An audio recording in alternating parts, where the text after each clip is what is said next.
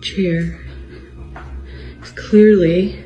Welcome to Paranormal Nightshift, your home for all things that go bump in the dark and your fan stories told here. Do you believe that your loved ones can come and say goodbye to you, come visit you one last time?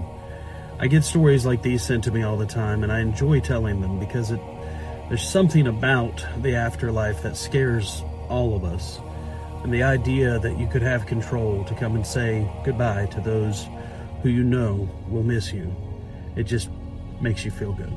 My grandfather had been very sick for a long time. He was in hospice care. My mom would FaceTime him all the time and talk to him, but he lived six hours away, and my mom and us, we didn't have the money to fly up there. He always would say, Don't waste money coming to see me until I pass. There ain't no point bringing those kids up there to come sit with me. They'll just be bored. And he would laugh and make jokes and say, It's like I'm going anywhere. His health took a really, really bad turn.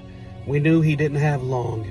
He called my mom on the phone the night before and said, Don't come up here. There's no point you coming up here right now.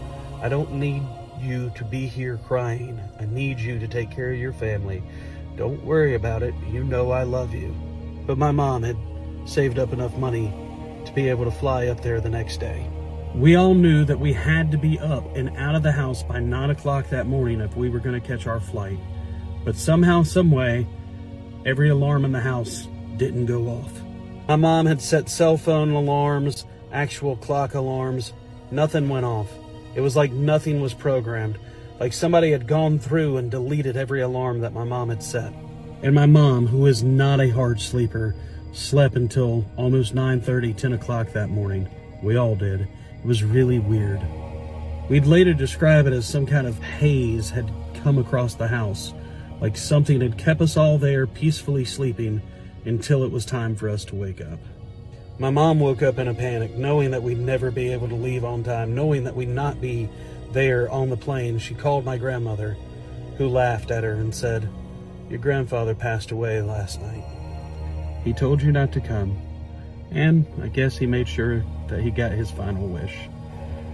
My grandfather left everything to my mom. It actually changed our life, and now we live in the house that he lived in. It was his way of saying use the money for the move, not to come see me. We went up there for the funeral. Everything was taken care of because of the money that mom had already put aside for the tickets. It just feels like grandpa already knew that he was going to go, and he just wanted to make sure that we were prepared, just as prepared as he was. Have you ever had a visit from a loved one? Or something that you could explain as a visit from a loved one? please let me know down in the comments, and thanks for watching Paranormal Nightshift.